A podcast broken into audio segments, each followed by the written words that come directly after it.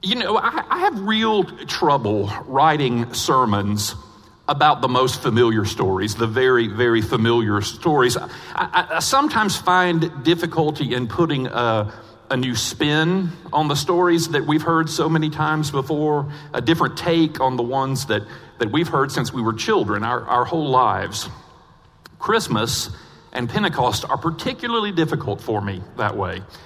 Uh, but that's what we do in the church, is we tell the story, often the same stories, over and over again. We tell those stories over and over again. You know, there's a reason we tell the good ones over and over. It's because it's what Jesus told us to do. He said, go out and tell others what it is your Lord has done for you. And we do that here, and I hope, for Pete's sake, we do it outside these walls uh, even more. Now, the Easter story, that's a, that's different. It's far easier to preach on the Easter story because there's not just one Easter story. There are thousands of Easter stories. Uh, the empty tomb is just the beginning of Easter. There's the story of Mary Magdalene. Uh, the Orthodox churches, by the way, have all kinds of really cool stories about Mary Magdalene that I don't know if they really happened, but they're great stories. They're not in the Bible. Uh, it's part of their oral tradition. There is the story of, of Peter, which uh, every year the story of Peter inspires me all over again. There's the story of the disciples on the road to Emmaus. The angels, the disciples, the man at the tomb, the guards, Mary, Martha, Lazarus, and of course, bless his heart, there's good old doubting Thomas. How would you like to be stuck with that nickname through the end of time?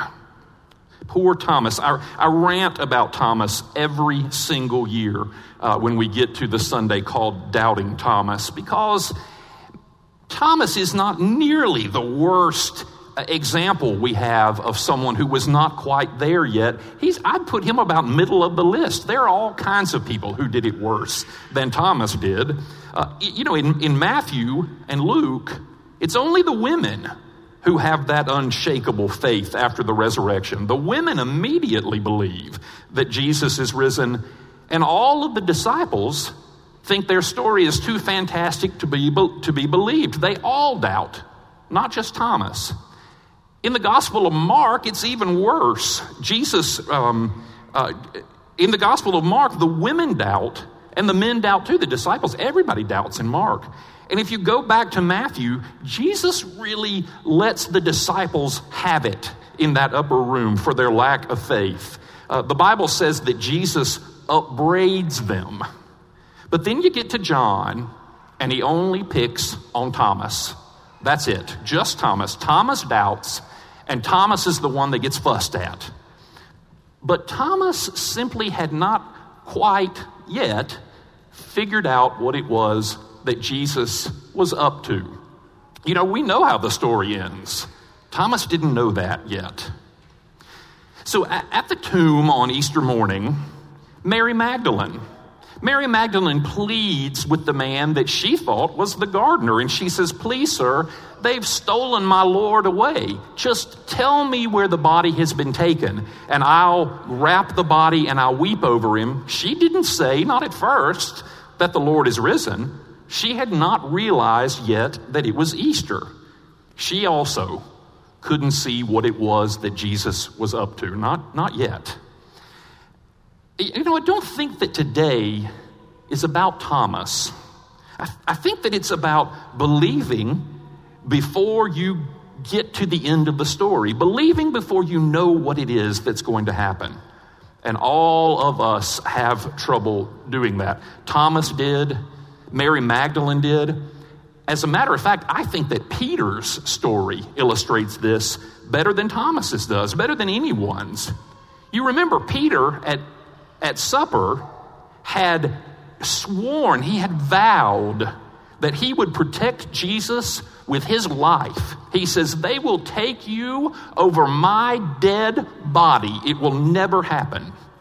And then the Romans come and they take Jesus away, and it looks like Peter's going to make good on his promise. He unsheathes his sword. He cuts the guard's ear off. You remember that part. But then Jesus rebukes him. And he, you know, he is not bothering me. You're the only one that's bothered by that.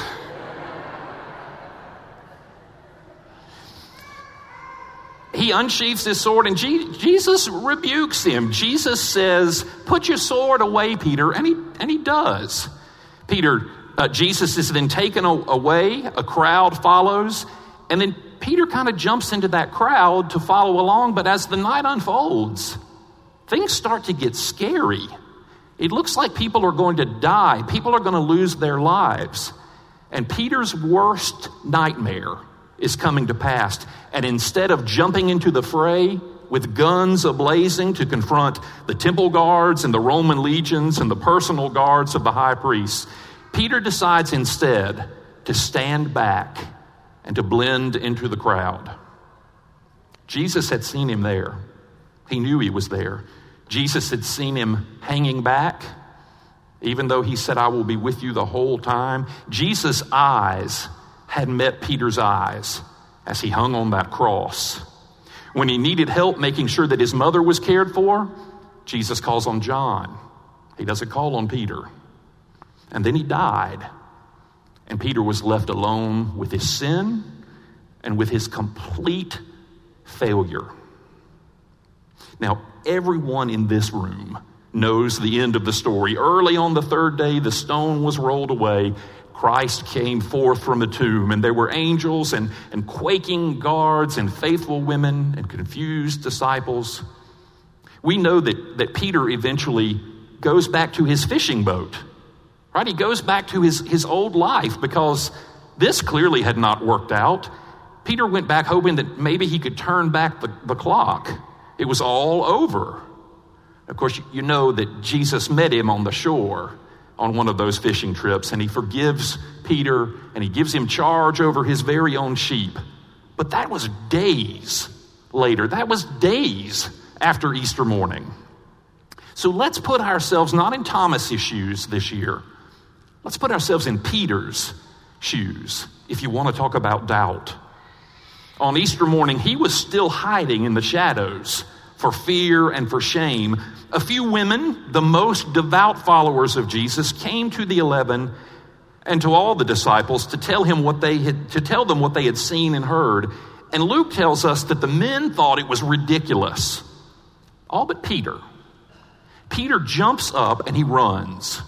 He runs straight to the tomb. He sees the linen that had wrapped the body, and he was stunned, and he goes home. Luke says he goes home amazed. But that's all Luke says, just amazed, nothing else. Well, Jesus appears later to the disciples in that upper room, Peter included.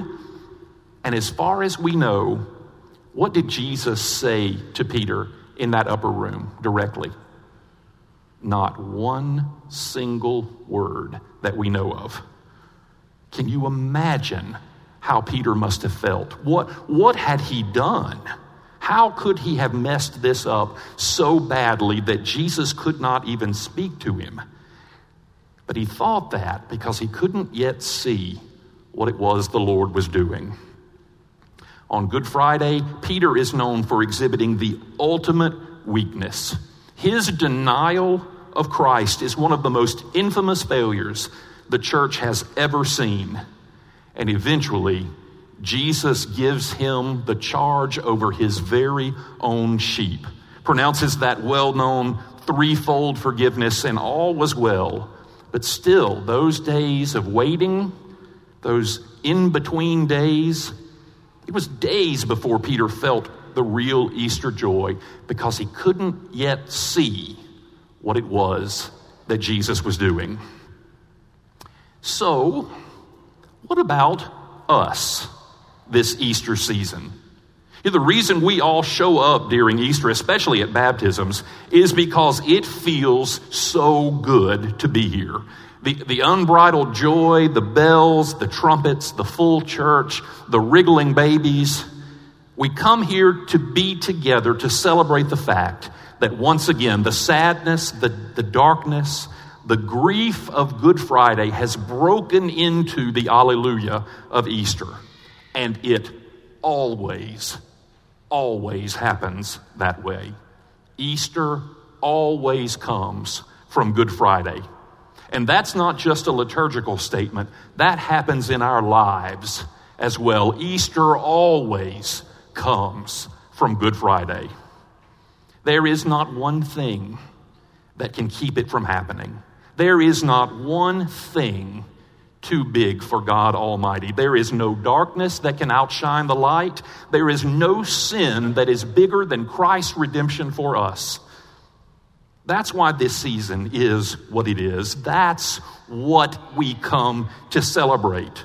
Thomas didn't know that. Mary Magdalene didn't know it. Peter didn't know it. Not at first. When Peter wept on Good Friday, it's because he did not know what was coming. He couldn't see yet what it was the Lord was up to. He didn't know that Easter and redemption and forgiveness and health and wholeness was coming.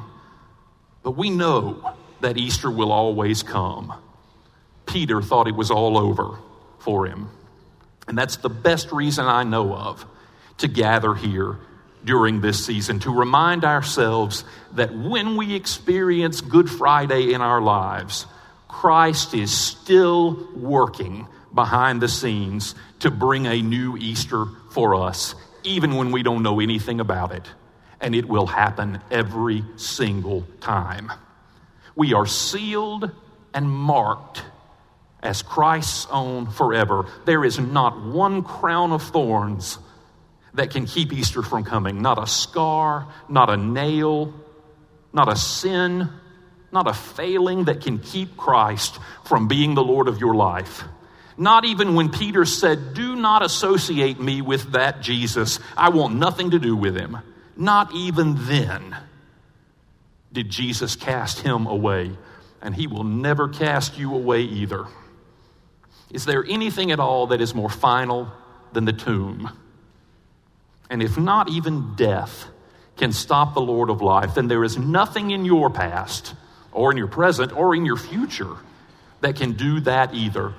Open up your heart to Christ Jesus, and he will come in every single time. He will lead you out of Good Friday into the joy of Easter every single time. The tomb is empty. He is not there. We have seen it with our own eyes, and we have seen it in our own lives. And we will tell the story until he comes for us again. Alleluia, Christ is risen.